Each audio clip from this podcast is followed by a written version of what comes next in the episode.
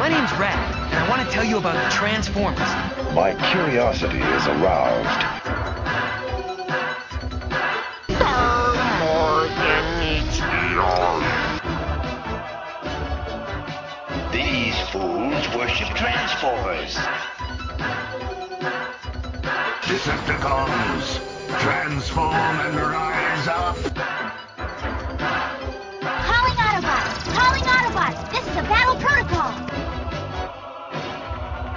Robots with emotions. Robots who can die. The rest is silence. Hey guys, and welcome to Fanholes Transformers Tuesdays. I'm going to be your host tonight. Uh, it's Mike, obviously. Um, tonight we're going to be talking about something that was not released in the U.S. or in any English-speaking country. Uh, we're going to be talking about Beast Wars 2, the movie. Before I go into a brief history of like what Beast Wars 2 is, uh, I might as well introduce uh, my fellow fanholes. Uh, why don't you say hi, guys? Hey, what's up? This is Derek, Derek WC. Hey everybody, this is Tony, and I've learned this week that I can screw up multiple times and still expect the best possible outcome. It's true, you can. But uh, in whatever case, um, most most American fans are familiar with Beast Wars, but what you might not know uh, is that in Japan, like since they had obviously they had the first 26 episode first season of Beast Wars in Japan, and they dubbed it over there into Japanese and all that, but 13 episodes is like I guess too short of a season in Japan. So what they did was they were going to wait until Beast Wars like season 2 and season 3 were all done in the US and then release it later, which they did as Beast Wars Metals they called it. So in in that time gap though while they were waiting, they they commissioned uh, two full like cell animated Beast Wars series called Beast Wars 2 and then Beast Wars Neo to fill like that little gap, well, little, so like two year gap in between like uh by the time like it Beast Wars like had finished in the U.S. So um what and and they made use like for Beast Wars 2 especially they made use of all like the toys that we had over here but were never in the show because like obviously being a CGI cartoon Beast Wars was probably very expensive to create like character models for. So the product far outstripped the actual like cast in the show. And uh you know obviously despite Beast Wars being a very like well regarded show and like everyone loves it, you can tell like sometimes with the cost cutting where you know Tigatron is just obviously a manipulation of like Cheetor's character model because it was just easier to make basically, and Black Arachnia was a, another manipulation of Tarantulas' character model and you know stuff like that. So with an animate like a obviously uh, with an animated show or cell animated, it was a little easier to produce like you know new stuff. And uh, the U.S. toy line was cranking out toys that may not have like appeared in the U.S. like Beast Wars cartoon. So they they pretty much took toys from that and recast them as more or less new characters and. Uh, they they created two new molds though for the leaders of the the two uh, factions in Beast Wars 2, uh, Lio Convoy and Galvatron. So they got two like exclusive molds that like we never. I don't think we ever officially got either of those molds over here. I know. I don't know, Tony. Maybe you can help me out. I know Lio Convoy was like maybe like released through like BotCon's website, like as an exclusive, like in nineteen like ninety six seven. I think it was Hasbro Toy Shop actually. Yeah, like the the very old like proto Hasbro toy shop. Like I think they offered like Lio Convoy through that. Like and I know I know that they they offered him and I think like the Ravage figure that was only released in Japan. Yeah, well, they released. Uh, they they did uh, also offer Shadow Panther too, which was just Uh, Black yeah, that's right. Yeah, so like I have very I have vague memories of that because I I would see that and I was like I was like oh man those toys look awesome and I'll never own them because they're in Japan. And you know like years later obviously they were like they would be produced in such quantities that like Korea would make reissues of them and then like hobby shops all over the U.S. would get tons and tons of Lio convoys and stuff. So I, that's how I eventually got one. Yeah, I, I Um, remember actually being in different like you know hobby shops, as you call them, you know, and seeing Lio Convoy and thinking like, oh, he's, you know, uh, obviously I saw the the anime before I saw some of the toys probably, but I, I did remember thinking he has a really striking and cool design. So it went, whenever I saw him, I was like, oh, he's pretty sweet looking, you know, like I, I always liked the way uh, Lio Convoy looked. Yeah, and, and, and He's also part pretty of it. friggin' big.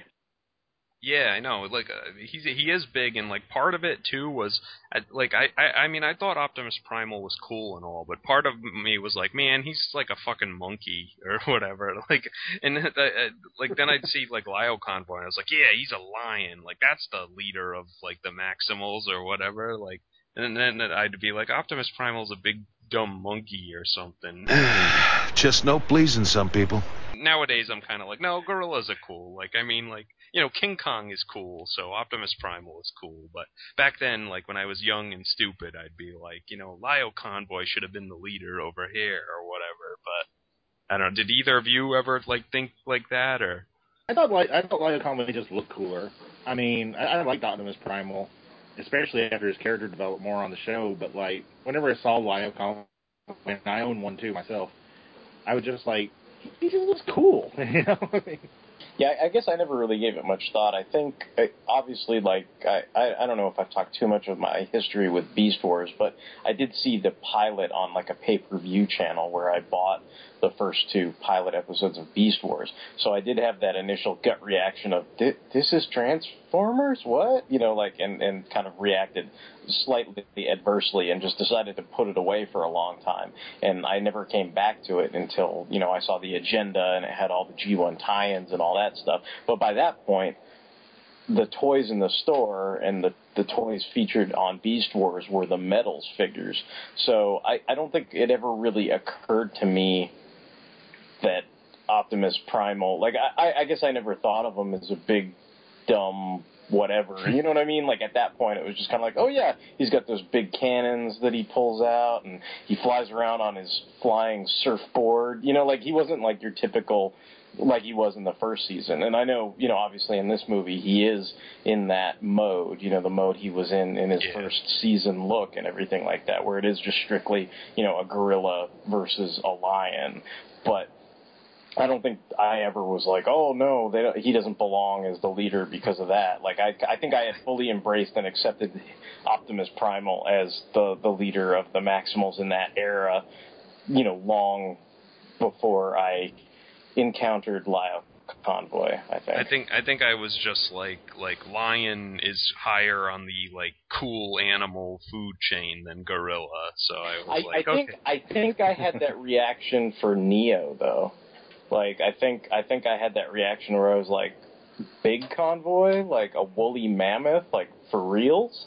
Like I, I got it, like I understood the progression, but I think I had that reaction more with with uh, big convoy because I was just kind of like, wait, he's a he's a snuffleupagus from the past. You know what I mean? Like I was just kind of like, he's the leader. What? You know, like that. That I think I had that reaction because I think by then I had full. You know, I I had accepted Primal and I accepted Lio Convoy, but then I'm like, all right, all right, all right, this is enough. You know, like we got woolly mammoths now too. Like, come on. But that was that was probably where I reached my the apex of my my limits or my suspension of disbelief where I was like, come on, man. But, you know, and, and probably like, you know, apologies to, uh, TF Cog, but some of those, uh, you know, fan dubs didn't, didn't help matters either, you know, so. Yeah. I think well even the overall tone of Beast Wars 2 and Beast Wars Neo is a little like lighter than like Beast Wars like the US Yeah. version. Yeah, definitely. Like there, it, it, a lot of stuff is played for laughs, and it has that that slapsticky humor. It's not it's not so much like that they they make good jokes or anything, but that that it's always kind of like whoop a banana peel, like whoop a paint bucket on my head, and now I'm slipping. And it's not like he just slips and falls over and that's the end of it. No, he's got to like slide, and his legs have to move like really quickly so that you have those cell shaded kind of Warner Brothers esque wacky, you know, back and forth legs, and it goes on like that, like he's dancing across the paint for 20 minutes before he finally flops over. And then there's like stars and birds, and you know, it, it to me, it's very much in the vein of that kind of slapsticky kind of humor than than you know I I guess something that could be construed as maybe funny. I suppose. I guess I should uh, give a sort of just uh, for those who might not be familiar with Beast Wars 2. Just uh, I guess I should give a little like uh, more background information on like the actual setting of the show itself. Uh, basically, it takes place like uh, technically like looking at like the Japanese timeline for their cartoons, it actually takes place like thousands and thousands of years after like our beast our quote unquote beast wars, which may or may not make sense Yeah. compar- like c- considering what happens in this movie, but like I guess we can we'll t- discuss that when we get to it. But uh it takes place on a planet called Gaia, which um I guess there's a there's a huge it's it's I guess it's something that's always left unsaid because they never tell you in the show what planet Gaia is, but much like like Beast Wars, like our Beast Wars, uh, Gaia is like I guess background and like like uh, you know extra materials would reveal that Gaia is actually Earth in like the future after like an apocalypse, which is why like sometimes in Beast Wars 2 you would see like human buildings and structures like that on Gaia and where like all the Predacons or Destrons would get like their Earth vehicle modes from because there'd be like lying like remains lying around or blueprints of like old Earth like vehicles and stuff like that. They just left Yeah. their they left their Turn A Gundams and Zaku's lying Yeah, for the big exactly. so that that the Predacons could scan them. Exactly. Yeah. So I, like, oh, go ahead, Tim. That was one thing I was going to bring up. Is like it was. It's really interesting that like the the they're called Cybertrons. They're not Maximals. They're pretty much all Beast uh, Wars toys, except for you know new molds. But the Destrons are a hodgepodge of G1, G2, Machine Wars, just everything. Yeah. Yeah, definitely. Like you've got like the auto rollers who are a bunch of like unreleased G2 designs. And then you've got like the Yeah. Dreadwing and Smokescreen molds used as Starscream and BB. And then uh Roger. you've got yeah, and you've got Roger, You got, yeah. You got the Seacons and uh, Trypticon from G1. You know, even Yeah, though they're Giga and, yeah. and then G2 Megatron is Megastorm, yeah. So but uh Yeah. Yeah, and, and then the, the as as I mentioned, like the Maximals, apart from Lio Convoy, are all molds that were released over here as different characters, basically, and that most of them are not really changed all that much. Like Tasmania Kid, like Apache, uh, uh, Scuba, like they're basically completely unaltered from uh, Baboom, Snarl, and Clawjaw. And then even like the people who are altered, like Bighorn, uh, what was the buffalo's name, Tony? I forgot now. Uh, uh, what was he released Bone on? Crusher. That's right, yeah, Bone Crusher. He he just basically has red highlights in Japan, and uh, and who else? Who's the other guy? Oh, uh, Diver, who was a Predacon over here Yeah. named Spittor. So, you know, they they basically like repurpose these char- like these molds as like whatever character they would need over there, and um, you've also got Magna. There was one one one remold. Yeah. Uh, they're, they they I mean they've changed a few things, but uh, like the the cyborg beasts or whatever, like are pretty extensive remolds. Uh, but um, Yeah. you got Magna Boss, who is uh, who are Prowl, Ironhide, and Silverbolt over here, and they're Lio Junior, Skywarp, and Santon in Japan, and uh, I, I, it's a I kind of look at like Lio Junior and like slash Prowl, and I'm kind of like, man, that was really like serendipitous that he looks exactly like Lio Convoy. Like I like I, I almost wonder like if he was it was intended that way, but like he has like in in America where he's called Prowl, I mean his head is colored yellow. But like if you just they, they recolored it like blue, like Lio Convoy, so he looks almost like a like junior version of Lio Convoy. So I, I was kind of like, man, that kind of worked out well for them. But Well, even even the fact that you wouldn't think that somebody. Well, I mean, I guess prowl like could extend itself to you know a predator like a lion, but just going for the overly obvious, you know, Lio Convoy is this white lion with a big yellow mane, and Lio Jr. is a younger cub lion, but he does have a mane, which is kind of weird. But but I guess I, I I guess you'd say it's like you know God God help us, but you know we got to bring up like Zimba or somebody. But it's kind of like Zimba when he's hanging out with Pumbaa and Timon rather than when he's actually the king. You know what I mean? He's in that sort Yeah. of teenage transition phase where he's not quite an adult. You know, so. Yeah, he's rebellious. Yeah. Yeah, it doesn't Yeah, help so- that the uh, animal designs like have very cartoony faces too. Yeah, they're very expressive, I guess. Yeah, and very, very animated. Anyway, uh, I guess we'll move on to the the feature itself. Um, it was actually released in theaters in Japan in 1998. Um, and it, this, the animated feature we'll be discussing, was only like a middle segment of like a triple feature that they released in in the theaters. And, and the first feature was just a clip show of like Beast Wars, like the the CGI cartoon where it kind of summarized the events of season one in like a half hour like clip show.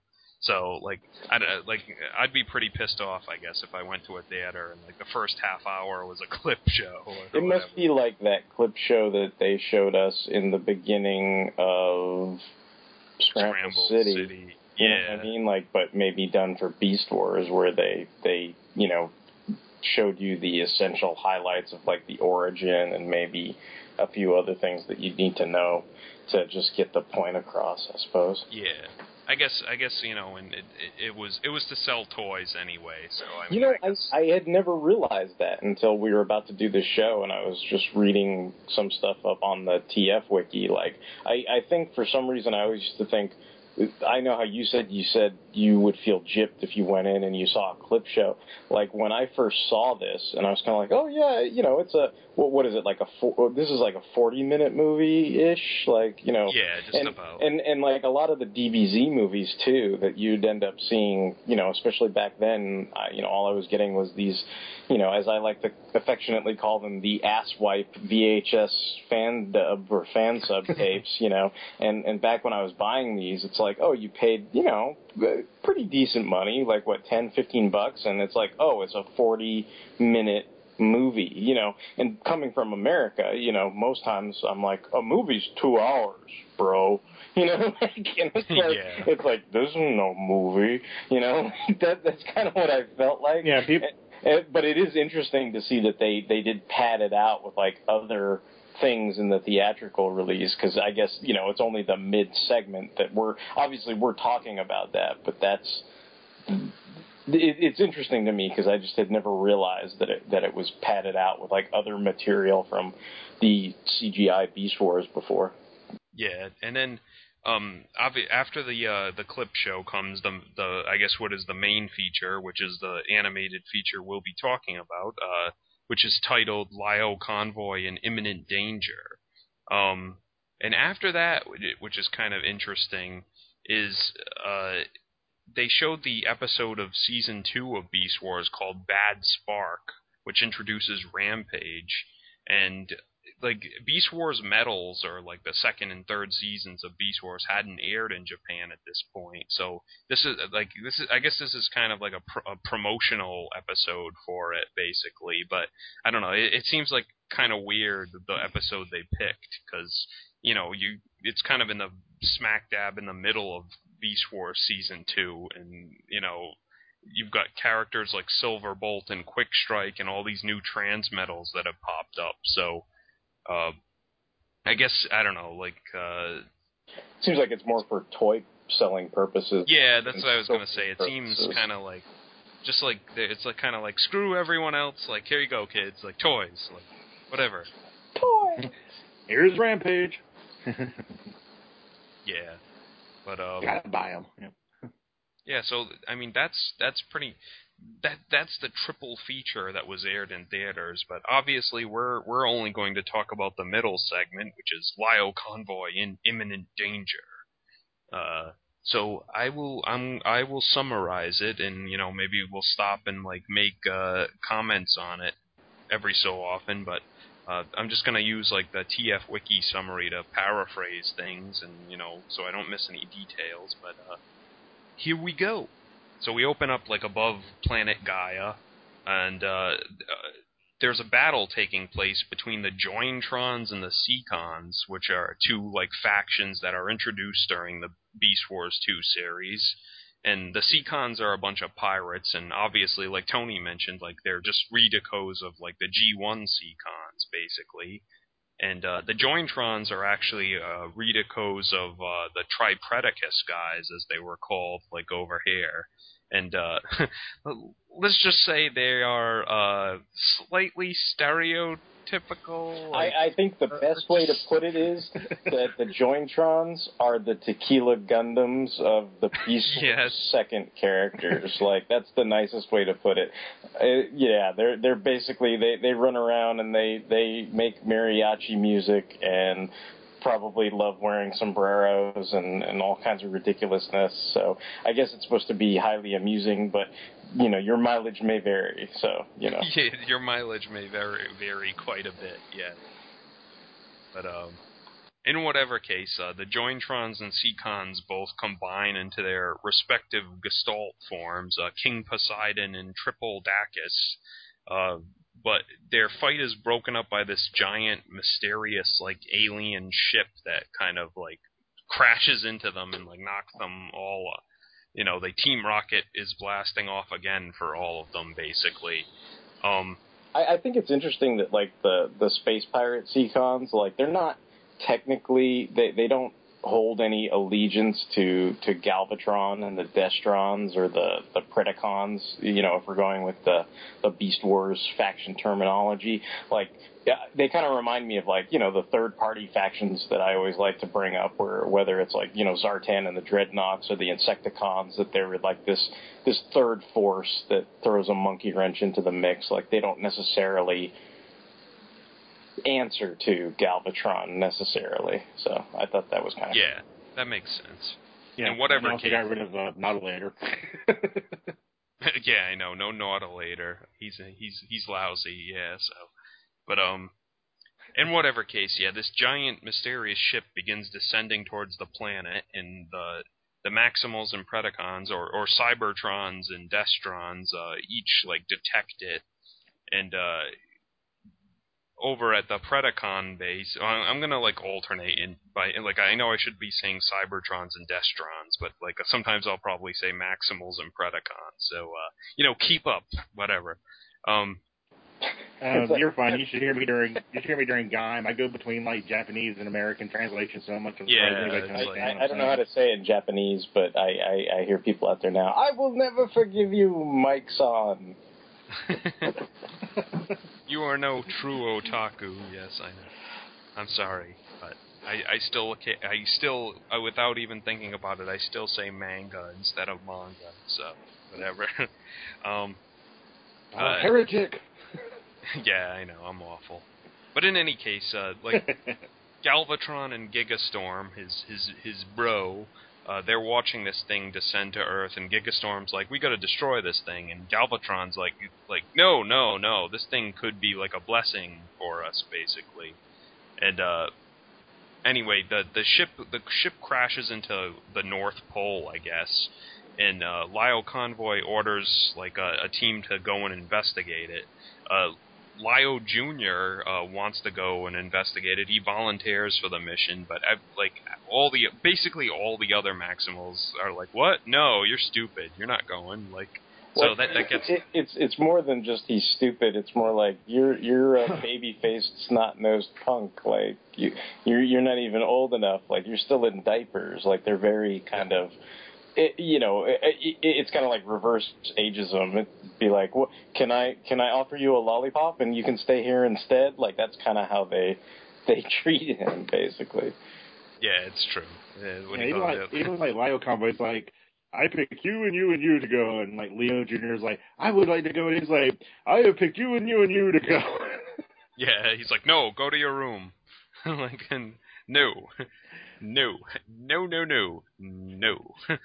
but uh, and he, so Lio Junior gets all like nettled about it, and then uh, Tasmania Kid kind of jumps up because with Lio Junior here, like Tasmania Kid is no longer like the stupidest like like baby on the team. So he's like, You know- like, it you know seems what- like he has. You know what I always thought was like it's kind of like basically if you're taking the SATs, it's like Tasmanian Kid is to Cheetor as Lio Jr. is to, and then you have your choices and everything, but you must pick choice C, which is Night Scream, you know? Yeah, that, that's a good comparison. That's, that's basically what it is. It's like you know, Tasmanian Kid. I, I kind of always thought of him as like the the hot rod of the Beast Wars second guys or whatever, the Maximals.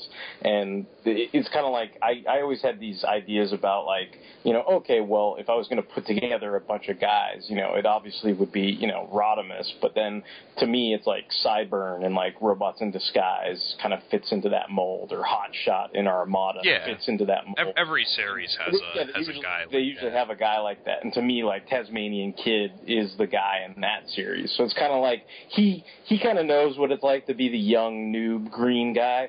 So he's kind of just you know he's kind of sticking up for him because he's like, oh, I remember when I was like that, when I was like young and stupid. So he kind of wants to. He, he he tries to take him under his wing, you know, and, and look out for him, basically.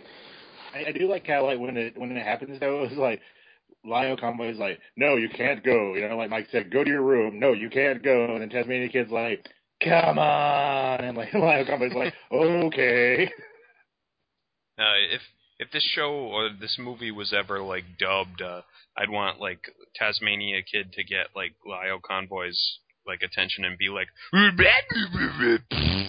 like and like then Lio Convoy would be like, yes, you make a good point there, Taz. like he just talks like like Taz, and everyone just understands him. Like I thought that would be funny, but no, that that would probably be some kind of breach of like. uh uh, some kind of intellectual property like breach or something. Warner Brothers would sue. Yeah, I think- Yeah, so. think- exactly. I think if if Bumblebee's bloops and bleeps drive me crazy after a while, I can only imagine what like five hours of blah, blah, blah, blah, would do to me after an extended period of time.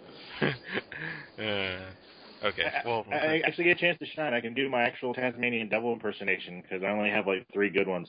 It's actually more like this. yes. Hear that? Whoever might be thinking of dubbing this movie, that's how Tasmanian Kid should talk all the time.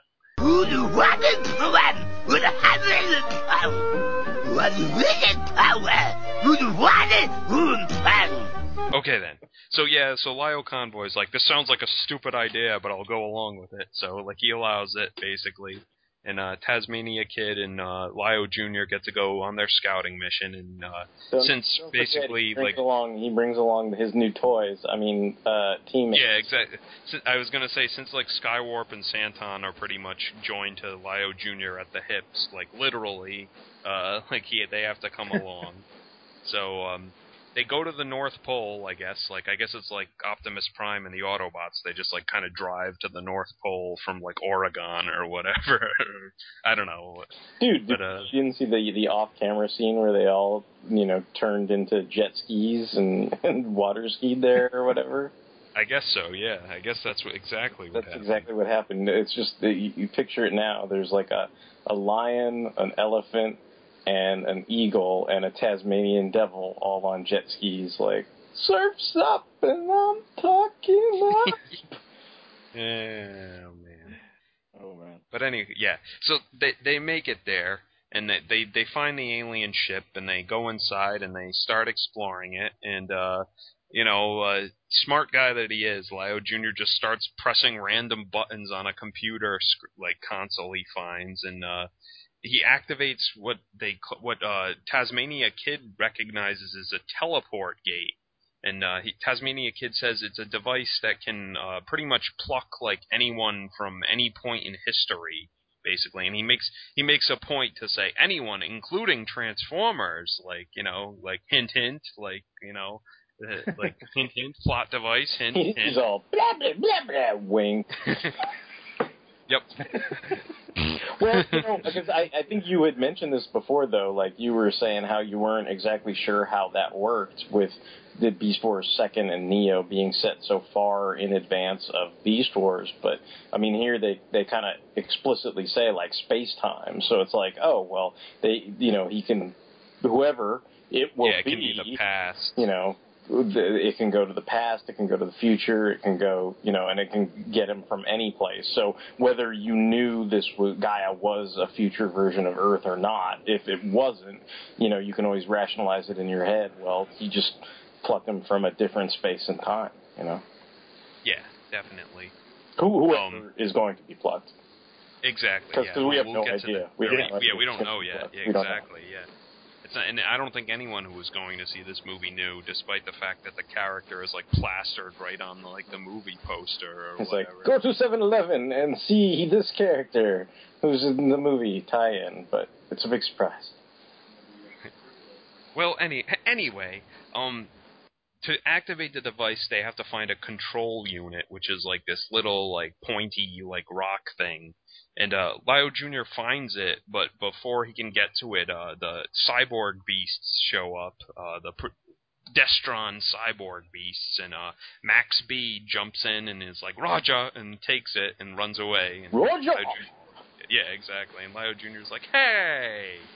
And uh, anyway, the the rest of the cyborg beasts are waiting up outside, and um, Lio Since, Jr. since I wrote it down just just so we could go through it, and maybe we can talk about these guys because I know we kind of we kind of went over most of the the maximal crew and everything. It's it's kind of weird, like because we we only got so many of these episodes subtitled and fan sub by the fan sub community. So you you'd kind of be hard pressed, I think, because if you'd only seen like the first few episodes of Beast Wars, the second, you, you might not know this, but Max B is formerly BB. I mean, obviously they both run around going Roja the whole time and everything like that. But basically, all the the Destron characters or the Predacons are just you know different toys, but they're assigned the same character identity and everything. So like Tony was Yeah. saying how they originally scanned like you know planes and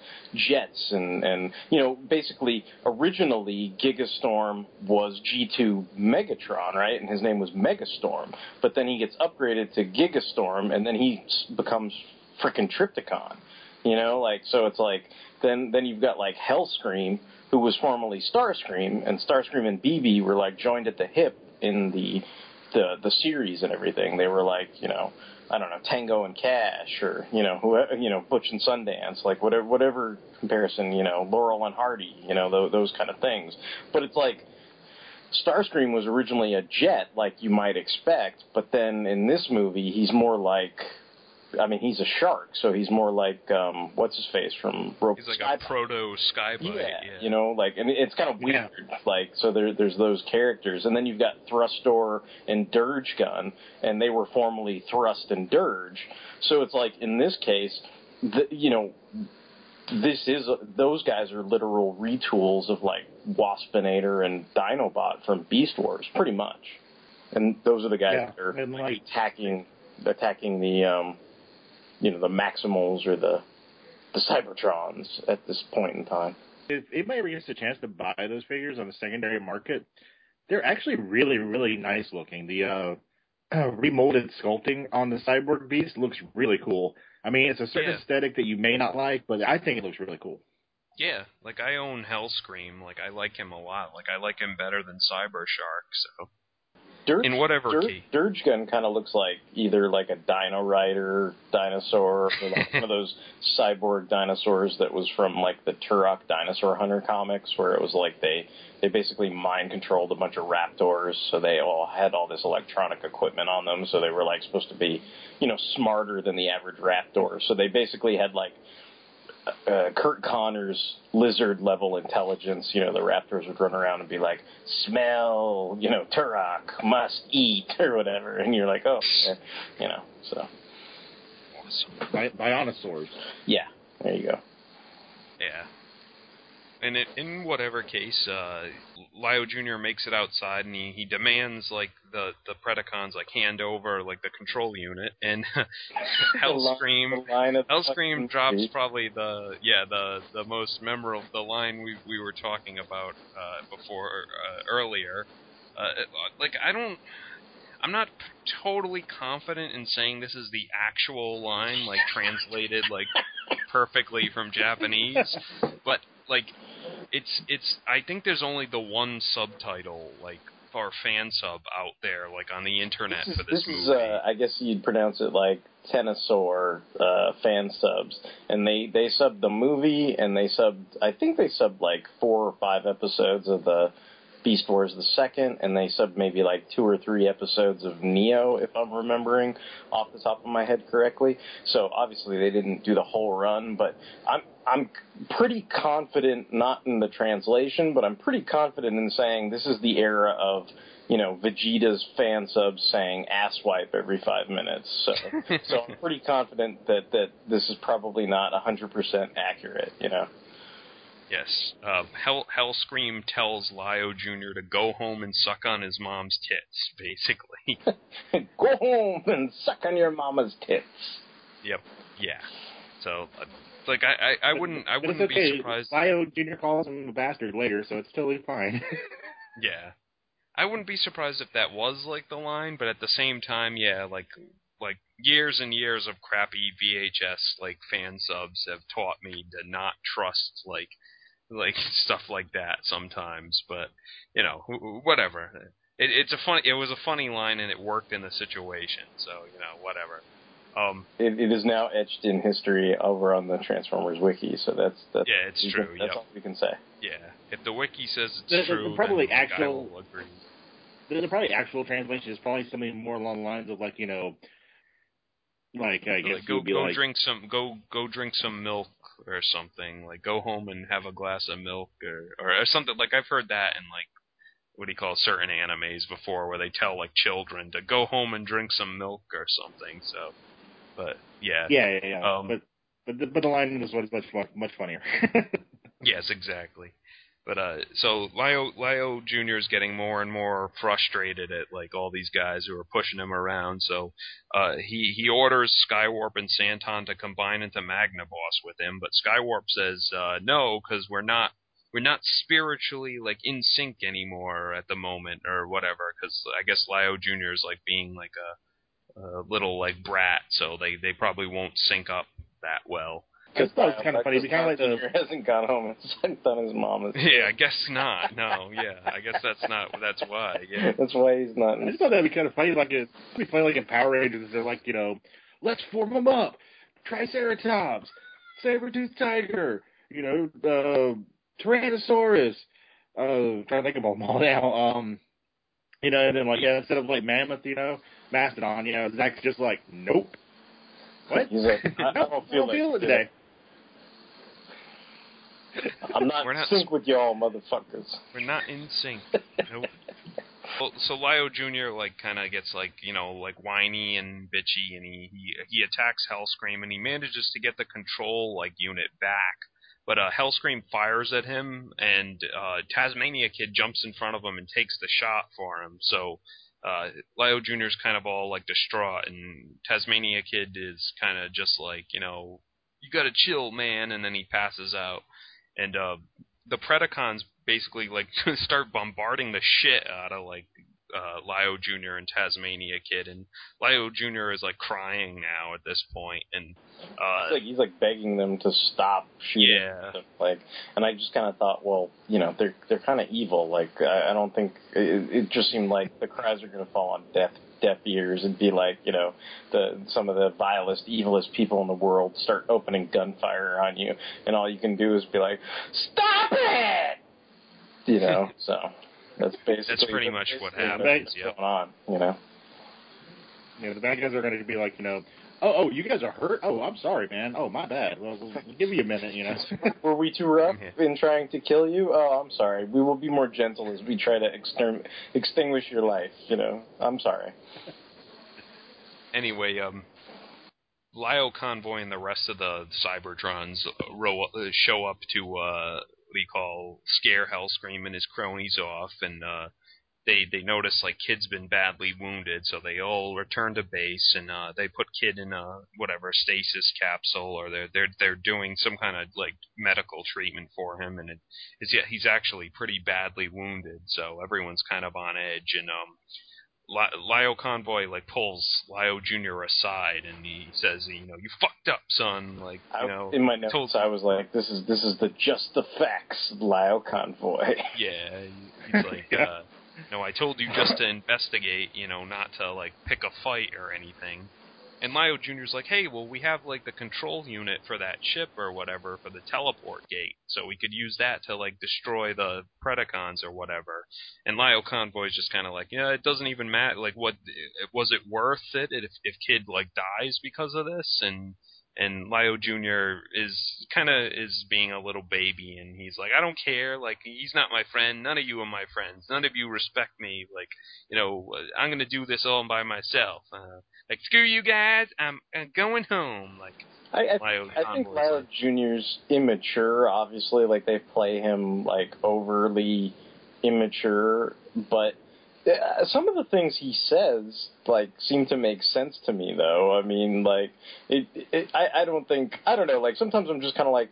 Well, yeah, okay. Lio Convoy sent them there just on a recon mission. Okay, that's fine. But it's not like the Decepticons were just like, you know, I don't know, drinking mai tais and slumming it, and they could have avoided the fight. I mean, it's like they Yeah. they were both in the same place. Like they sort of they sort of had to engage them. Like I don't I don't know. I I, I from my perspective, I was just kind of like, well, it's not all. It's not like it's not like they they had the the space time changer and they could have quietly walked away but then you know Lio junior's like fuck this i want to start a fight like it's like they were already there so i don't know i i i don't know i i, I don't want to be too i mean i, I guess because he's such a he's such a Wesley character. You know, he's such a whiny Wesley character. Like I don't want to be I don't want to be overly hard on him because he's already got enough against him as it is. So I'm I'm just trying to offer some defense where you know Lio Convoy does seem to me to be a little he, he's a little Mr. Cap, you know, like like in this case where it's just like he's like, all right, just the facts, Mister, you know, like like what did I tell you to do? You told me not to engage, and you engage. It's like, but they were like right there with guns to my head. That doesn't matter. You know, and that that's what it felt Yeah. like to me. And I get what he's saying. He's like, is it worth it if if kid dies because of this thing? But at the same time, my thing would have been, well, is it worth it if we all die because I didn't get it back? Like, you know, like if the you know, I'm like if the Destrons, if the the Predacons get it, it's not. You, what you think they're going to use it for like flowers and sunshine? Like, no, they're going to fucking use it to fucking hurt our asses. So, but anyway, that that's just my little Yeah. diatribe on it. Well, well, me on the other hand, I have no problem giving Lio Convoy Jr. shit because it's just like, what if Tasmanian kid dies and he's like, whatever, he's not my friend. Sure, he took a bullet meant for me, but that's not what a friend does. And I'm like, wow, you're such a douche. he doesn't say that, but that's pretty much how he acts. He's just like, whatever. Well, I guess, yeah, I, I see both. Like, you know, I, I see both. Uh, I agree with what Derek's saying, but and, and uh, like also like it, it doesn't. It like if you had never seen any of Beast Wars two, it like they don't give the best impression of like the relationship Lio Junior has with the rest of the Maximals in this movie. Like when he first asks, "Can I like I'll go investigate?" and everyone's like, "No, you're a stupid kid. You can't. Like go like go home, go go to your room or whatever." So it's not like they were all cool with him like before. So, but um, yeah, yeah. in any case, yeah, he throws his little tantrum, and uh, he he says he'll defeat the Predacons by himself if if like he's not welcome here anymore. And he, he transforms and he, he runs out of the base and he, he takes the control unit with him. I, I would like to mention that it's kind of funny. I thought it was funny. He's like running away and stuff, and I think it's just the animation. But Lio, Lio Convoy just like, no, Lio Convoy Jr. Wait, come back! Don't run away. Okay, whatever. okay, whatever. Never mind. Never mind. Whatever. We'll we'll make it without you. But um, at at the uh, the Predacon uh, base, uh, you know, they they're giving Galvatron the news that they couldn't get the control unit uh, to operate the teleport gate, but uh. Galvatron somehow knows that Lio Jr. is out on his own, and I, I don't. I, he must have like some kind of spy cameras or something because he he see like, he's either saw like like Lio Jr. like run off on his own in a in a huff, and he he's he knows that like Lio Jr. still has the control like unit apparently too. So I guess he has really good like uh uh, spy or surveillance equipment or something. But um, he kind of he, he he puts a plan into motion. Like they'll they'll they're gonna kind of like dark side talk uh, Lio Jr. into joining them. So uh, they they ambush Lio Jr. in the in the what do you call it, in the forest, and uh, Galvatron uh, basically like is actually pretty nice to him where he says like you know if if you're on your own like you can join us you know we'll we'll treat you with respect and be your your buddies like and uh Lio Jr. says I'm not going to join you so then Galvatron like kind of pulls plan B and he says uh well look here's here's what happened like we were messing with like the teleport gate and it we screwed up and it it will destroy this entire planet and unless you give us like the control like key, uh, the the control unit, like we can't stop it, and we'll all die. And um, I I was thinking this is actually like a pretty like like smart like move, basically like on Galvatron's part, like. It's a very like well constructed lie that's like hard to dispute, basically. And like Lio Jr.'s not like the is impressionable, and he's not like the brightest tool in the shed. So like I, I I thought this was a pretty like I don't know shrewd tactic, basically.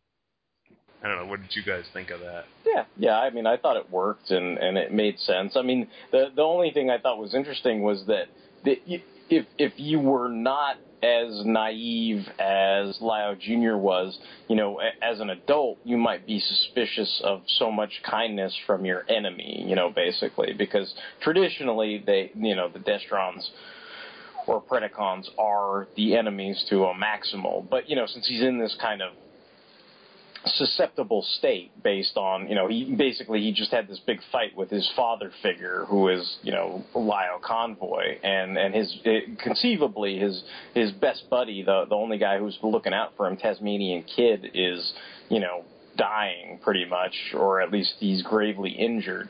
You know, so so I, I think the problem is like the reason why everything breaks apart is because Tasmanian Kid is the shit, and he wasn't there to fix stuff. Because I I think you see in the beginning of the piece, it's like oh all these old crutchety fucks who should all be eaten like scuba or whatever like they, they all give you know they, they or, or bighorn or whatever they all give lio junior shit and ostensibly Lio Jr. is like the main character in this movie i mean he's the one who actually has an arc and he he sort of changes you know by the end of it he's growing up like type situation and I think the thing is, Tasmanian Kid has gone through some of the similar growing pangs that Lio Jr. is currently going through. So he can sort of smooth things over. He can be like, "All right, old fucks, I know you're you're, you're you want to give him a bunch of shit, like you want to give the new guy shit, and I get it because you gave me shit. But he's like, all right, you had your fun, you gave him your your rousing, you know, you, you know. But but now, how about we we we take him on the mission so he gets some experience and you know, we do it that way. And that's why Lio Convoy's kind of like, mm, okay, and they let him go, you know. But but I think in the other instance, Tasmanian kid is wounded, he can't say anything, so then it degenerates into this whole like, what the hell were you doing? Lio Jr. and Lio Jr.'s like, I'm doing what I thought I should do. And it's like, well, it's not what I think you should do. He's like, well, fine then. I don't need any of you fucks. You're not my friends. I'm going out of here. I'm to do it myself. You know, and it's like, it just escalates. So in this case, like, you know, Galvatron basically is playing into that. It's like, well, they, they probably aren't your friends. And, you know, and, and of course he's not buying that. He, he is sort of wise enough to be suspicious of that. So that's when you know Galvatron changes his tactics and is kind of like, "All right, let me let me tell you the truth." And he's like, "Oh wait, he's going to tell me the truth now?" And this is where he sort of buys into it because he's like, "Oh well, you know, now he must be telling me the truth because before he was sort of." He was sort of sugarcoating it, so now he must be. It's kind of like you, you tell somebody one. It, it's like a feint, you know. You you tell somebody one fake lie, you know. It's like oh, you kind of lead them in, and then and then you give them the right hand when they're not looking, you know. You're like, Yeah. you know, and that's basically what what he's doing. You know, he kind of feints and then he and then he does the punch. You know, so it's like, oh, okay, like this this makes sense. And I mean, the the the with the you know as much emotional content as there can be in this like 45 minute movie or whatever. Like it, it works. I mean, it makes sense. I mean, the the only thing I suppose you could argue is you know, then at that point, Tasmanian Kid does show up, you know, gets out of his hospital bed and is like, Yeah. don't fall for this shit, kid. And you'd think he would be, one, happy to see that he's still alive and maybe listen to him. But I, I, I think it's that weird desire for acceptance, and, and it, it gets executed in strange ways. It's like, oh, I'm going to prove to them that, like, I know what I'm doing, so I'm going to go do this stupid thing because Yeah. it's actually going to show them that I know what I'm doing. You know, like it's kind of like kind of like going, oh, you know, you probably shouldn't jump off that bridge, but if I jump off this bridge, they will know that I'm brave and you know whatever. But it's like, oh, you might die. No, they'll know I'm I'm competent and I'm not scared, and they can't give me shit anymore. You know, so it's like this weird kind of thing where where he's I, it seems like he's taken some kind of you know abuse in terms of like you know I guess I, I I've never gone through it myself, but like I would imagine there's that element of like like fraternity stuff where they they have pledges and they do all this nasty shit to them. Like I don't know why anybody would want to subject themselves to that, but it seems like in this context. Lio Jr. is kind of like the new pledge that got a bunch of shit pulled on him, and then he's finally had enough. But then this new fraternity comes along, and they're like, "Hey, bro, like we won't make you do all the shitty pledges where we ask you to put a cracked egg on your head. All we want is your credit card number." And like what it is is, bro, like we're not going to use it improperly. We just want to buy like one keg for like the frat house because like we had a keg, but like you know Spiffy drank it all. So if you could just give us your credit card number, and then you know what ends up happening is they buy like you know I don't know a fucking hundred million thousand dollar Lamborghini with it and then crash it or something. But you know, anyway, sorry, long winded, stupid analogy, but that's to me it makes sense, and that's basically what's kind of going on in this scene. Yeah, I thought it was it was it was like a kind of complex line of like like almost reverse psychology, like especially for like this this uh, the targeted audience basically. But um, yeah, Yeah, as my- as they're oh, good. I was just gonna I was gonna add real quick because Derek pretty much summed up kind of what I was thinking, but like it, it was also like uh Lio Jr. also he he just said you know you know you guys aren't my friends you know and I'm sure he's still butthurt you know he's, he's feeling you know a little betrayed I guess so he's not so much joining the Destrons he's just like you know they have what I want to prove that I that I knew what I was doing and like you know it's kind of a matter of pride you know it's like he's not like you know I'm joining the bad guys he's like no, I'm just gonna like work with these guys to like fix what like you know the problem is, and that'll show that'll show my friggin' you know pals that I know what I'm doing. Ass, wipes. it's like it's like yeah, uh, if the only if the only way to show Delta Lambda Delta Lambda that I'm super cool is to go join you know Beta Alpha Bravo, then I'll I'll have to go do that, you know, like and, and show them what's what, I guess. I- As Derek said, yeah, like Tasmania Kid shows up, and I guess like no one was watching him or something because he somehow like made it all the way to where Lio Jr. ran off to, like injured and all. So I was See, it I just guess- goes to show all those old fucks don't give a shit about young people. It's I like guess they, they not, paid no. a bunch of concern, but then he managed to get out of his hospital bed, even though he's on like death's door. So, you know. How's Tasmanian kid doing? Eh, he's fine. I just checked on him like what ten He's hours fine. ago. He's great. I checked on him six hours ago. He's cool. Yeah, so he he tries to talk like Lio Jr. out of it, but uh, ultimately Lio Jr. decides to believe Galvatron and go with them. So they return to the Predacon base, and Lio Jr. gives up the control unit, and uh, like immediately, like Galvatron's like, "Ha ha! I tricked you. Take that." Fooled you. Fooled you! Like, yeah, so, like, shocking no one except for Lio Jr. Like, it was a trick. But, um, I like how he was like like what? No. oh! yeah, there was a Oh! close-up of Lio Jr. where he went, oh! evil guy is evil. Yeah. But, um, anyway, like Galvatron reveals like what he plans to do with the teleport gate, and uh, his plan is to summon Megatron. Uh, and it's not very clear if he means like the original, like G1 Megatron, or like Beast Wars Megatron. And I think either kind of fits in the situation. But um, they they throw Lio Jr. in the cell, and they basically tell him, you know, when we get Megatron here, basically we're going to use him to kill all your friends. So blah. So Lio Jr. is kind of like all sad. I, I always kind of don't get stuff like that. Like, I, I don't really care if it was Beast Wars Megatron or if it was G1 Megatron. It's like, I guess I sort of get it. Like, I suppose, like, if you're a bad guy, you have the hubris to believe you could control this thing. But, like, imagine, like, okay, imagine I'm the most evil person ever, right? And I'm Derek, and I'm leading all these guys. And my master plan is to use Doctor Who's phone booth to bring like I don't know Attila the Hun to present day, and then he can like ravage the land. But it's like, what makes me think I'm so awesome that I could like control Attila the fucking Hun? Do you know what I mean? Like, like that. That's something that always bugs me. Where it's like, it's like, wait a minute. So your plan, it, it's like, it's to release this really, really bad thing. It's like, why do you think like? I don't know. It's just to me, it's always like, especially when it's like a another leader class guy. I'm always like, why?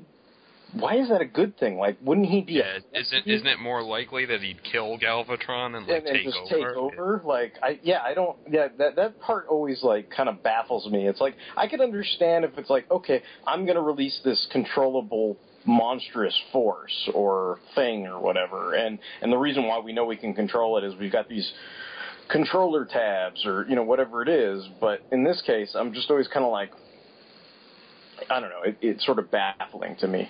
Treachery keeps the witch sharp.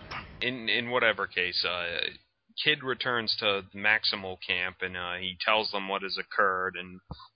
Uh, immediately, everyone like starts, yeah, pretty much, you know, like Derek said, judging Lio Jr. You know, Lio Convoy even says like he's gonna, you know, get more than he what do you call it? It's going to be more than more just a reprimand this time. Yeah, basically, I, I will give him more than a stern talking to. yeah, it's funny and that that, they all they all basically are just like that dirty traitor scumbag. like, I mean, yeah, they they, they, they immediately over his ass, you know. and uh, what do you call it? Kid kind of brings up what Derek talked about, where like he he says don't judge like Kid uh, Lio Junior like too harshly because like you know I've been there and I I know like what it's like to have to prove myself to like you know you guys. So don't like you know he he don't judge him too harshly for what you know he might have been tricked into doing basically. Yeah, and again, like Kid is healthy enough in this case to actually be a, a, a bridge, a voice of reason, bridging the the two generations. I think you know, saying, look, I've palled around with you guys and I know what's up, but I've also palled around with him, and you know, don't you know. Don't throw him out just yet. Like, don't give up on him, you know, type thing. So that's, you know, Yeah. I, I, I think that makes sense. Kid, Kid Oh. like comes off as like the wisest character in this movie, and, and not only that, but like near the end, I'm like, I want you to be my dad. You're awesome. You're so supportive. Kid is actually yeah one of the only ones that talks a lot of sense in this movie. So, um, Except for getting anyway, a big hole plastered in his chest, but other than that, he's he's all Yeah. all good. I guess he was like sucking in all the sense through that hole or whatever. I don't know, but um. Absorbing sense through my chest hole. So anyway, like they they they they set the the device to like Megatron's wavelength, I guess, and they activate like the teleport gate, and uh parts of the ship fly up and form like this big like you know interdimensional hole in the sky. It's like it's like And, a uh, Bermuda Triangle in the middle of this guy, basically. Yeah, and uh something comes through, but it's not Megatron. and, uh, just- Megatron tonight. Indeed, That's all I could indeed, think. Megatron Janai. That, when, yeah. when they said that, like all I could think of was fucking Double Zeta song. I was like, Megatron tonight. Megatron. It's not Megatron. Nope. It is not Megatron. And um, Gal, whatever it is, it's huge, and it only it almost crushes like some of like Galvatron's troops when it like lands. and uh, Galvatron's getting kind of mad at like uh, what do you call Gigastorm for like screwing this up somehow, and uh, he tells Hellscream to find out what the hell this thing is, and Hellscream uh, identifies it as Majin Zarak, which uh, much like uh, Violen Jiger is a well-established and like legendary Decepticon super weapon that we've all heard of before. No, wait, no, no, we haven't. Like, is, He's whatever underbite. it is. Yeah, it, it, much like Violen Jiger and Underbite, yeah, it's, it's someone we've heard of before. Yes.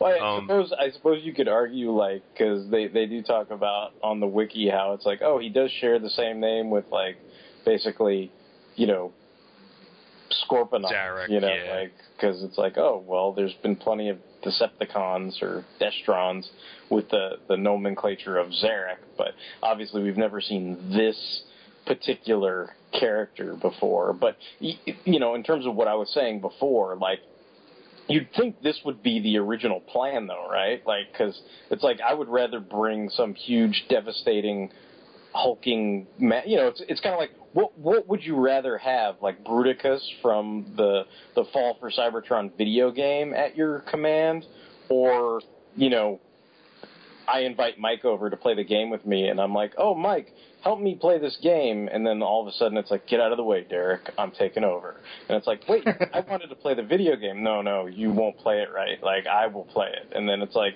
but then it sort of defeats my plan. You know what I mean? So it's like I'd rather just have it like where you know I've unlocked the cool Bruticus that I can control, not have Mike come in and play the game for me. You know?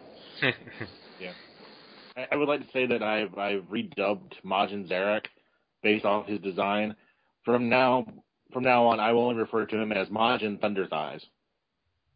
Yeah, I know. Holy crap. He's like this, like triple, uh, he's got, I think he's got like friggin' three legs and two tails, and yeah, he's, I don't know, he's like this weird, like, uh, three-legged beast with like a giant backpack of guns, or not guns, but like weird, like thrusters or something, and he, it's like a devil head or or some kind of head with horns on it, which is really weird. And he he turns into a like an Earth based like uh uh I, I was aircraft carrier. I was gonna say apparently he scanned the USS flag when he landed. I guess so. Yeah.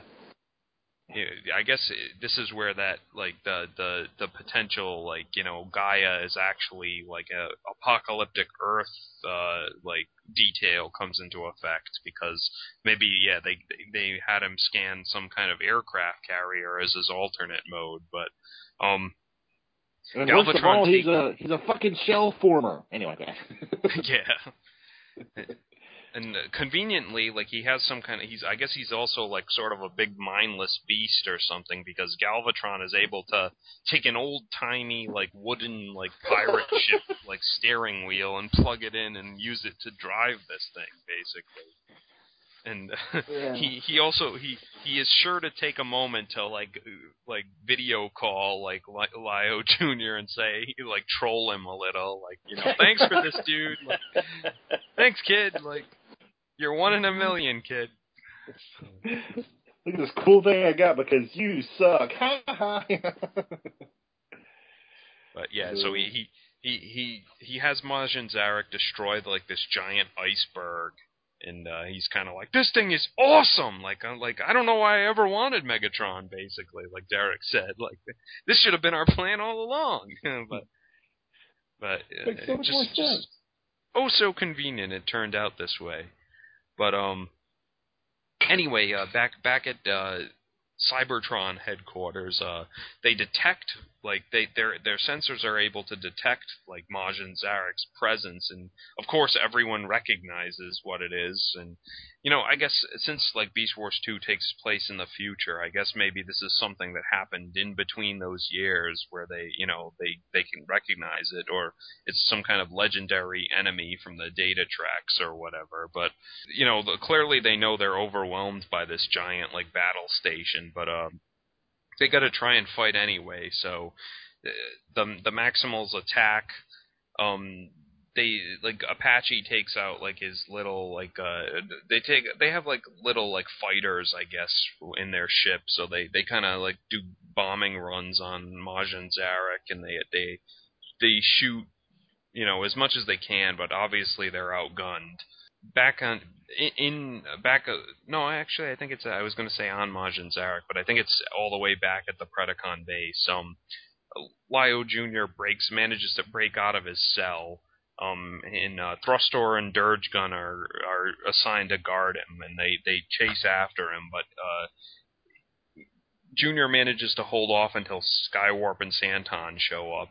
Junior decide like asks them to fuse into Magnaboss again, and uh, I guess they're spiritually in sync this time because it, it works. And uh, but Lio Junior has a plan to sort of like redeem himself, I guess. So he he, he has them fuse into Magnaboss, and they they take a shot in the chest by Thrustor, which kind of damages them and like uh, weakens uh, the the Union, I guess.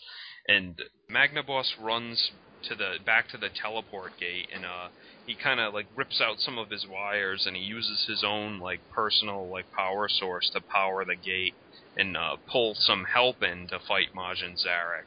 I will say this: Lio Jr. He he Lio Jr. He is awesome at science because he just does shit and science happens. Pretty much, yeah. He just kind of like yanks wires out of his chest and like loops them around like. It's kind of uh, like, what, my my smartphone does not work. Allow me to pull out my intestines, plug them on the cell phone. Whoa, I got like 4G connection, baby. Let's let's do this. Let's do this. it's it's just that easy. Yep. Anyway, uh, the the Maximals are still kind of fighting Majin Zarak, and the the other Predacons uh, show up, and you know there's a little skirmish, and uh, Galvatron has Majin Zarak turn into his like giant monster mode. Wait, and, wait, uh, before you go into the giant monster mode, there's a cool moment where where uh, Lio Convoy steps up to fight with Gigastorm, and then he like basically like smacks him away, and it's like Team Gigastorm is blasting all fucking. Oh yeah, he uses his Lio Typhoon Yeah. where he spins his mane around and creates like a wind He's like, gust. sorry, brother. Whoa, blasting off again. And, and this this was Trypticon, folks. This this toy is Trypticon. Uh, Yeah. Trypticon, Team Rocket, pretty much the same thing. Come on, if Daniel and Wheelie can beat you up, you're you're Yeah, the same it's size true. as Team Yeah. Rocket. My one fine. weakness, aside from like rickety rope bridges, yeah. True point. True point. But uh, yeah. A- anyway, uh, Majin Zarek like unleashes this blast that like destroys like an entire mountain, and the, the Maximals have to pull back basically. Um, and then Galvatron gets like a a, me- a text message basically where it says like you think you beat us, but you, we're gonna beat you. So you like we'll settle this and come to like this certain point, and it's signed Convoy. So like Galvatron's like convoy me, like uh, like he thinks Lio Convoy's like fucking with him or whatever. So like he he directs Majin Zarak to go to this point. Lio Convoy's been since after that giant blast that destroyed the mountain. Lio Convoy's been buried under an avalanche, and he hears a voice like telling him to get up and like the fight isn't done yet, and you know you're you're still needed. And uh, Convoy like asks who it is, and uh, whoever it is says he was summoned to, the, to this planet by Magnaboss, and he kind of compliments Magnaboss, and Lio Convoy is like, oh, like I should have like been nicer to Lio Junior, I guess. Like he has that moment. Lio Convoy is freed from the rubble by this mysterious stranger that Magnaboss uh, summoned, and uh, the the rest of the Maximals all gather, and uh, everyone. It, it is revealed that Magnaboss brought Optimus Primal to Planet Gaia, or or as they just kind of refer to him as Convoy, because um, this is this is I guess we can talk about this now, but in the first season of Beast Wars, like the Japanese, like when they translated it, they I guess they assumed that Optimus Primal was like Convoy, like or Optimus Prime, basically. So they Yeah, they kind of like worked it like that. But I, I kind know, of made, I, I remember watching the, the pilot of Beast Wars and, and making that assumption myself. you know, and I Yeah. didn't realize that the, you know, I I don't think unless you continue watching the show, you don't realize, oh, this is just like some ancestor who, you know, it's like it's not the George Washington, it's like some other dude named Georgie Washington, you know, who's like in the far flung future, you know, and I'm like, oh, okay. Yeah. I, I think they have like kind of retroactively kind of retcon that though. not not his appearances, Well, but just his yeah, name. they- They, they they call him Beast Convoy now. Yeah. Yeah, they. I guess they would have had to retcon it after like season two and three came out. So where it's obvious he's not Optimus Prime. Yeah, but um, the the Maximals kind of treat him that way basically. Like they call him the legendary like Supreme Commander, like uh, convoy and stuff like that. And I guess since you know we talked about the teleport gate being able to summon things from like you know anywhere in time or you know uh and and since since Beast Wars 2 takes place thousands of years after Beast Wars, you could maybe assume that Optimus Primal has since become a legend at this point, basically. Well, yeah, And, I mean, you you, would you would think based on either, I mean, you know, I, I hate to bring it up, but you know, based on what what he did in Beast Machines, I mean, Yeah. he's got to be pretty legendary one way or the other, what whatever you're referring to. So, Yeah. Um, what one kind of fun fan theory that uh has, has gone around is the reason that uh besides the fact that like that was just a toy that's available is the reason why we get season one optimal Optimus uh, Optimus Primal is that the moment they plucked him out of space time was right when he was in his little escape pod flying towards you know his imminent destruction and they plucked him out there and that's why he's you know there's no continuity gap because you know he's gone and like you know in the first part of season two and that's the fan theory that like he got plucked out then and then he got put back and that's why he can be absent and also no one's like you know like where where did he go you know Yeah, that that, that works. That works as well. Um, ba- you gotta fudge it in whatever case, like somehow, yeah. So, but um, in whatever case, you know, Optimus Primal has apparently heard of like everyone, like Lio Convoy and whatever, and he because there's no, there's no, I guess there's no introductions necessary, basically, and um, he says you know he'll help them in whatever way he can. And uh basically Lio Convoy comes up with a plan. You know him and Apache and Bighorn and Optimus Primal will all like lead the attack on Majin Zarak. And um Scuba and the others will find a weak point. Magnaboss like volunteers to fight too but Lio Convoy says like oh no you you've been injured like look at that hole in your chest yeah, th- And, uh, at this point, I was kind of like, have you people learned nothing? Yeah. Come on, like we, And- I was like, we've been through this, like we got to handle this differently this time. yeah, and then like yet again, yet again, Tasmania Kid is like, nah, he's cool. Like, let him fight, dudes. Like, and, and Lio Convoy's like, don't you have a hole in your chest too? Like, and Lio Kid, and It's like we we the just- injured will look after one another in the midst of battle. yeah, he, Tasmania Kid's like, I'll look after him. Like, even though we're both like half dead or whatever. We're we're half dead bros. Yeah, Go team Um, severely damaged They're half dead secret bros, yeah. Any in any case, uh, the Majin Z- Galvatron's like piloted Majin Zarak to that point that uh, convoy sent the message to, um, and it's like a narrow canyon, and uh, they get they get a uh, message from uh, Big Moss, one of the Insectrons, who were another like sub faction in Beast Wars 2, like who, who informs them of this fact and uh, I guess it's a little quick cameo of them for them. Optimus Primal and Lio Convoy like confront Majin Zarak directly, and uh, Galvatron has the Majin Zarak like attack them.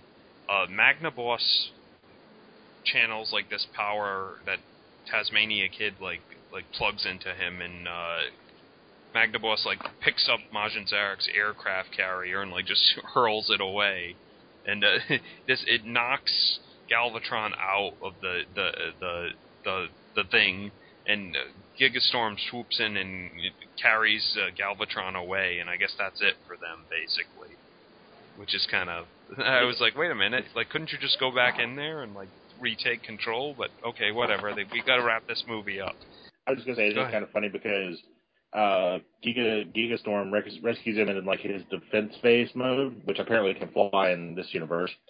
And like his head's just hanging off the back of it, and he's like, you know, Yeah, Like- yeah, like, just like know, like, uh, toy, yeah. Majin Zarak suddenly transforms from his like aircraft carrier mode into his monster mode, and it turns out he's not like some big mindless weapon thing. He's alive.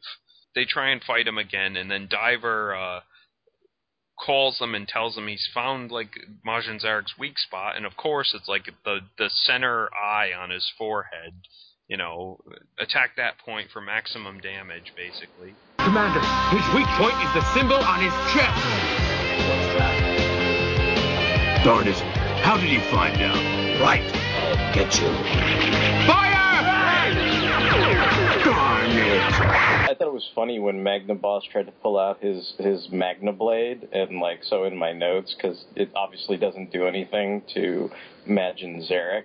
So like in my notes, I was channeling you know Dark Side from Hunter Prey, where you know I was like, "What? My Magna Blade does not work," you know, and it made me laugh because it was like you know he it's supposed to be like one of his awesome sword moves or whatever, and it's like, oh, this doesn't do anything. Nope, nada, nothing. Power Sword does not work. But luckily, you know, the third eye on the top of the forehead Yeah, the, the very obvious like weakness. Yeah, it does double damage. It's super effective if you attack that point. um,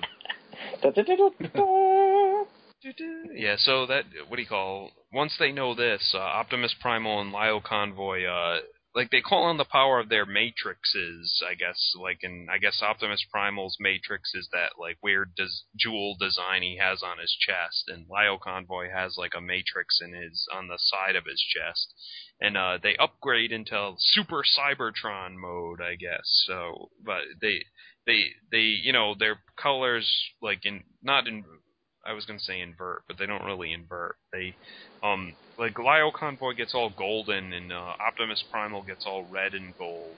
They turn into Flash Lio Convoy and Burning Convoy. There was there was a, a two pack of this, wasn't there? Like toys. I think so, yeah. I- I know I know that they definitely were made. I, I remember Yeah. something like that. Yeah, but anyway, you know, they they enter their super modes basically, and uh, they transform into beast mode, and like Optimus Primal's riding on Lio Convoy's back, and uh, yeah, it's, it's pretty, it's pretty, uh, it's actually well, very well animated actually. Like the animation budget goes up for this like 10 second sequence basically, and um, you know, uh, Optimus Primal leaps off and uh, punches uh, the third eye. Then they both jump they both jump back and they combine their matrices into the double matrix blaster and uh, shoot it directly in the eye which also which destroys like not only does it destroy Majin Zarak's like head it like disintegrates him like completely eventually. So yeah that's that like Majin Zarak's gone like the super legendary weapon like got destroyed by like their their temporary power up that will never be seen again, basically. So yeah, every eh, cool stuff. Like cool story, bro.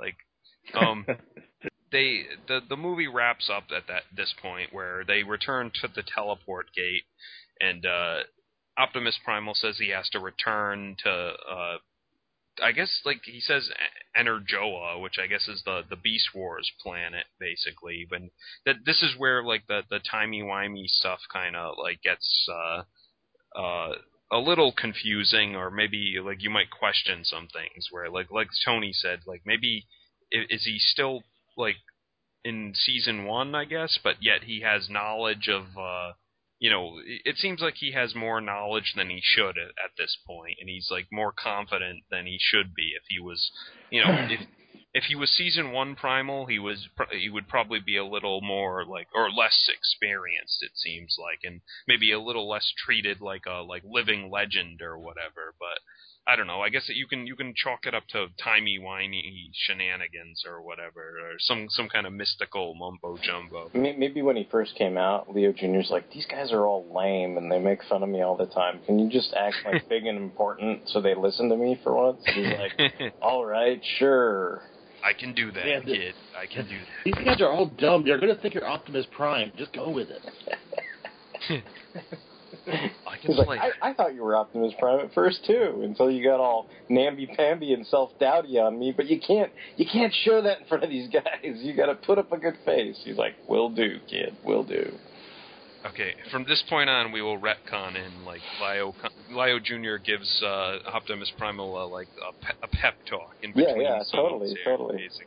He's like, "You can't show these guys an inch of weakness, or they'll walk all over you." And then Optimus Primal's like, "Oh, well, in that case." Very well. He just gets all like Yes. fucking. He gets all serious. He's like, I've been going through the same bullshit for months, and you're not going to do it, okay?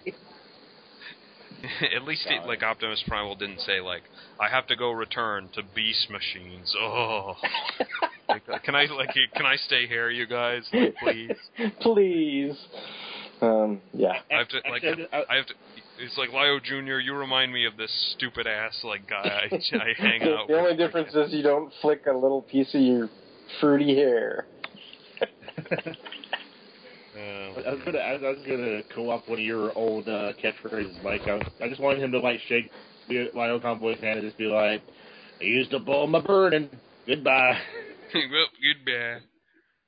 That, that's like- pretty much what happens, and then they have to. They, the the Maximals decide to destroy the Bermuda Triangle or whatever it is for good, so that Yeah, can't it summon seems like any it's, more- it's, it's any more crazy people. damaging local time and space or something. So they they send Primal through and they destroy the gate, and uh, that's pretty much it. And uh, I guess uh, they've learned from this that they should treat Lio Junior a little better, maybe, but yeah, they probably well, don't. Yeah, I mean, I, I I thought it was a good arc for Lio Jr. too, because I mean, he- hopefully he he's learned not to be quite so whiny too. I mean, I I, I think they all share some blame for how things went down. I mean, it's it, you know what's interesting to me though is I I think this was well written in the sense that the, to me, the main character, the protagonist, really is Lio Jr. And it's not like when we watched, you know, the 2015 RID or, or like how I always bitch about episode two. It's not like Yoda just comes in at the end, flip flips, and steals away the arc. It's like Lio Jr. is directly responsible for the climax. Like he might not be the guy who punched the eye and blew up Majin Zarak, but without him, that would have never occurred. So like I'm okay with that being. The, it, it, to me, that's better than you know Lio Jr. doing all this stuff, and then all of a sudden, out of nowhere, Sonic the Yoda pops in and is like, "Punch the eye, I will," you know, and then it's the end. You know, like it's like I was like, okay, this is fine. Like I get that they have to have the primes be the ones that that do the super power up move and everything, but you know, I I, I thought the way it was handled was was better. If that's if that's what you're gonna go with, like if you're gonna sort of do a transfer of the climax to certain characters, I think that way, at least in my head, it seemed a lot more logical because even though Lio Jr. was the character that you basically follow throughout this whole movie, he, he is directly responsible and he's involved in the climax, you know, even though he might not deliver the final blow or anything. Yeah, Yeah. I mean, yeah, he does have that cool that cool moment where he like he throws a fucking aircraft carrier. I mean, that's not too shabby. You know? Yeah, yeah. Yeah, he gets him and him and Tasmania Kid like you know get to do uh, you know contribute a little bit, and it's it, I guess it's not like at least even though Tasmania Kid might be like a, like like the cooler guy at this point, like he doesn't have access to like sort of the power that like Lio Junior does when he becomes like Magnaboss and stuff. So like you know it's it's nice that they got to like at least do something with all that power. Oh yeah. Yeah, and and of course, and of course, like you, I mean, you have to understand this this character is followed Lio Ju- Lio Convoy Jr. So he's obviously being groomed to be the leader. So, I mean, them being hard on him, you could kind of get because you know they- they're a little too douchey, but at the same time, like like the his two buddies, uh, Skywarp and Santon, they're not quite as bad. Like you know, even when they come back, they're like you know, like we will always be by your side. We never like you know will just leave you out high and dry. You know, they have that nice little moment. So you know, I, you know, I guess you know it's a little bit of a hard knocks kind of thing, but just it was just a little too hard knocksy, I guess. well, I mean, they had a good moment in terms of arc too, because I think their gut reaction is, "No, you're too young. You're the young master, and you don't always know what's right."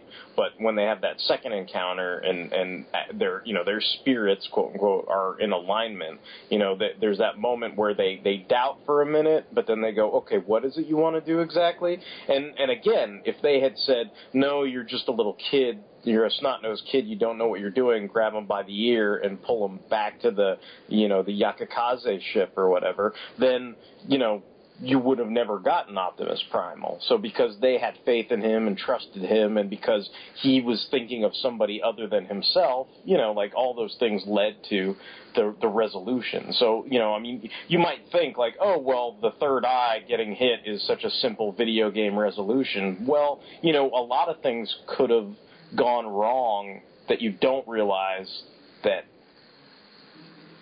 you know, basically there there were other Jenga pieces in play that could have toppled the whole building if you if you weren't paying attention. You know, so I, I think in that case, you know, it, it is a good relation between you know his his own specific combiner teammates as well as as everybody else.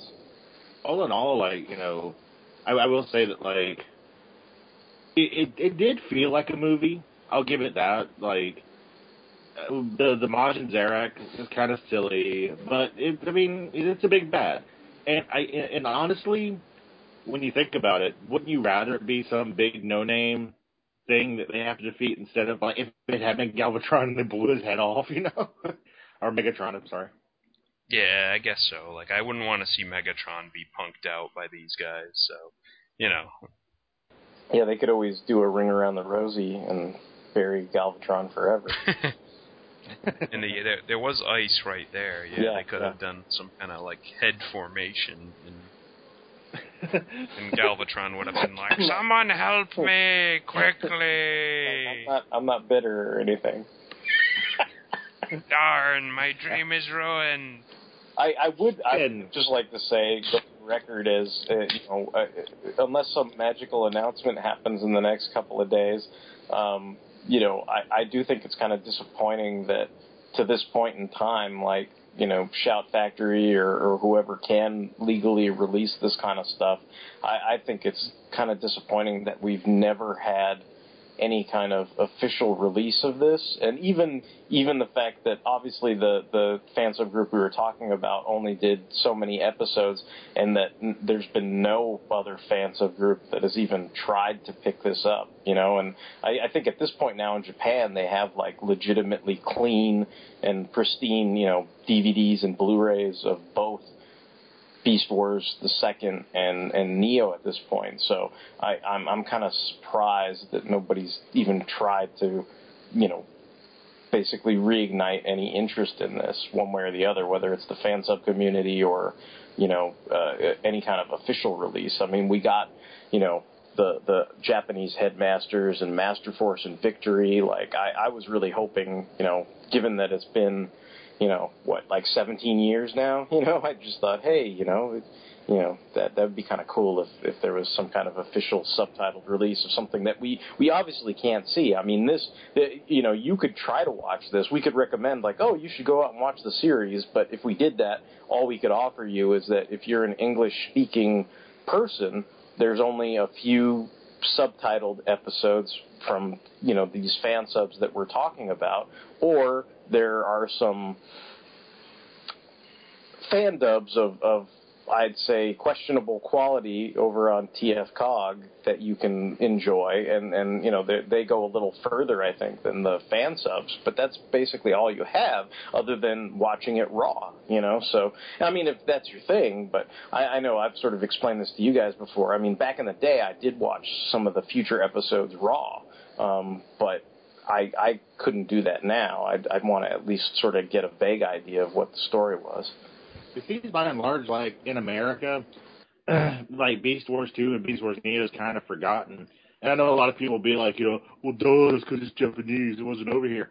But at the same time, Shout Factory has released, you know, Master Force and Victory, and I mean, Headmasters. Well, and, and Like- even, even in the fan sub community, I've seen you know like TV Nihon did Headmasters, and there were there were subs of Victory, and you know uh, also you know in addition to that like Car Robots and Galaxy Force, and you know basically you know Superlink, like all the stuff that was brought over here dubbed that that people refer to as the Armada trilogy. I mean that was subtitled. It's like why.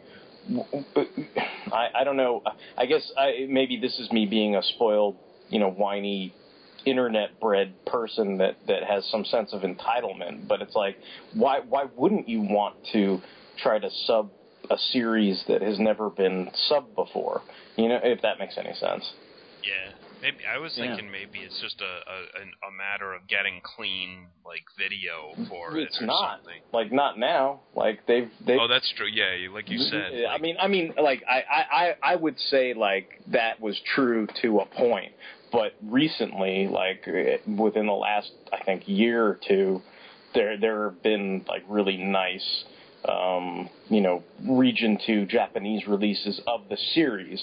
So I don't I don't think that would be an issue now. You know, so if anybody's Yeah. listening that is a fan subber that likes the show or or maybe you know whatever is listening, you know that'd be cool if if that was some kind of. would be nice if they they would include like English subtitles on the Japanese like like DVDs or whatever. Yeah, but yeah. I guess that's too much to ask for. Hey, it's weird. It's interesting. Some some releases do have stuff like that, but it's not it's not something that is commonplace. I don't think. And like Hasbro actually acknowledges that like these shows exist because I mean we've had mainline versions of like they're they're, they're re- repaints of uh, existing Lion uh, toys, but we've had Leo Prime over here like released as a toy. It's like they they acknowledge that this series happened and. You know, we even got we even got Big Convoy repainted as Nemesis Prime. You know, and it's just it's just strange. Well, I guess like we're coming up on the 20th anniversary of Beast Wars, so and it, like just just in fact today we saw like pictures of a masterpiece Optimus Primal that's going to be released. Yeah, so yeah. no, who knows? Like if, if they if they want to redeco that that they could do it as like Burning Convoy, like from this movie or whatever. What, what but did you guys think of that like release? Because I know when I, I saw the pictures, I was like, oh, that's kind of cool. Like I I think that's neat that they're go. I mean, I, I suppose there might be some people in the fan community that might still be on the whole you know truck not monkey thing and and would be aghast. But I I think it's kind of neat that they're moving Well, into these. not even that. Like, I think we we know of people who are like outraged that like they made Star Saber like a masterpiece, like Right, in, in right. before like any more like you know 1984 guys Right, or right, whatever. right. I So- understand. That damn Gundam Transformer. Well, but Yeah. you know what's interesting though is in in the context though, n- n- not to disparage any 1984 like G1 Transformers or anything like that, but I mean it, does seem to be the the standard toy business model to use protagonists like the main leader characters and and you can't really argue that Star Saber or Optimus Primal are not don't fit that bill. Yeah. I mean these are Oh yeah. you know, uh, to put it in layman's terms, like those are still the Luke Skywalkers of of the figure line. Those are still the, you know, the Dukes and the the Supermans and Batmans and Spider-Mans, you know, and Iron Mans, you know, like the the ones that all get a million variants. So I mean, I, yeah, I I would say there's a very strong possibility for some kind of new Lio Convoy toy, like in the future, like masterpiece or not. That'd be cool. Yeah, I mean, he's got, a, he's got a great design. I mean, seeing him as a masterpiece would probably be even more awesome than seeing um, Optimus Primal. But I, I think what they've shown so far is, is kind of cool looking. Like it, it, it looks very, it, it looks so much like the the CGI model. It's like you could like, you know, slip and slide on his his shiny design or whatever, which I think is is is kind of. I, I guess it's a testament to the the craftsmanship, but it's like wow, it looks it does look like his CGI model. Like, I mean, I, I remember there were times where you'd sit there and go, "Oh, geez, I wish the toys could look like they do on the show," and it just wasn't even a possibility. But I think we're, you know, now we're in a day and age where people have like digital sculpts of people's faces, and you know, they they, they everybody looks just like they do you know, in real life, and and and you can replicate these things like so well. Like, and it's it's kind of neat. It's it's it's a neat time to to be a Transformers collector. I would think. I, I just hope they kind of hit like both uh both notes. Like I want him to have his like his twin scimitars and his weird funky face maze. but I also want him to have like a legitimate like wrist blasters and also his jetpack. I want like the best of both worlds and also a Yeah. flip up visor for his mouth. Yeah, uh, flip up Yeah, it would be yeah. really like even if he never used it in the show, it would be nice if they included like the mutant face visor or whatever. Yeah, yeah, yeah. I'd be cool with that. Yeah, just like I mean, I mean, because when you when you when you say masterpiece, you know, you you you want the most bang for your buck. So you know. Well, I guess it'd be like having the the Bumblebee with the different like he he came with like different heads, or did they release different versions of Bumblebee? I think the the masterpiece Bumblebee, like I I think he comes with like a mask that lets him look like his Oh, toy. Yeah, yeah. So, basically. so I would Yeah, so- imagine it would be similar, like, or hopefully it would be similar in this case. Yeah, that'd be cool. I'd be down. Yeah. The Beast Wars are over. For now. Okay, well, I think uh, that's pretty much it. I think that's what we have to say about the Beast Wars 2 movie, Lio Convoy in Imminent Danger. I would Derek, like to point out that you do? Lio Convoy was never in imminent danger at any point. Just wanted to point that out. It's true, yeah. He, I mean, he's in he- imminent danger of not being Lio Jr.'s friend. Exactly. yeah. It was actually realized. He's like, You, sir, are not my friend.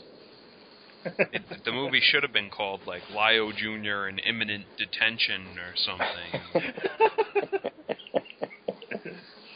All right. Well, I'll, I'll, uh, I'll, I, I know where you're going with this, Mike. So I'll, I'll give our regular spiel. If you want to send us any comments, questions, emails, concerns, you can email us at fanholespodcast at gmail.com. We are on Stitcher Radio. We can be streamed there. We're on Podbean. We're on iTunes. If you listen on iTunes, give us a nice review. Uh, we appreciate all the likes and uh, follows on Facebook. Thanks very much for those. We are also on Twitter, Tumblr, Instagram, so you can follow us on all those great social medias. And uh, yeah, I think that's that's pretty much where you can find us. Sweet. So uh, this is Mike signing off. This is Derek, Derek WC. Make sure you all go home and suck on your mama's tits. and this is uh, Tony. I, I I don't. I, all I can say is probably one of the hazing things is like Lio Jr. probably had like a yellow head and they painted him like you know uh, Lio Convoy. They're like, see, you're the next guy. You're the like me. he woke up one night instead of being Yellowhead, he was painted like Optimus Primal. They're a Scuba and Diver, they're all back there. Oh, he thinks he's like next in line. まばゆい月の雫を浴びながら演出の胸の願い輝かせ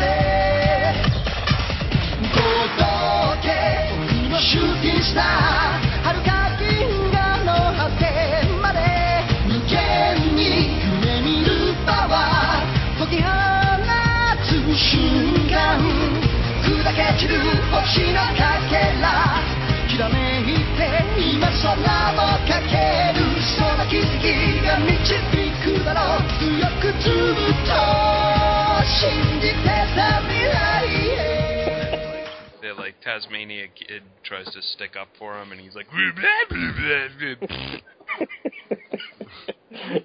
and then like Tasmania kid like starts spinning around. It's like and like spins away.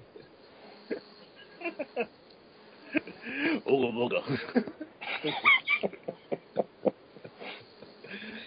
oh. I think uh, at the at the very end, Optimus Primal should have been like, "All of you remember this last proclamation of uh, wisdom." and he gets like sucked up into the gate.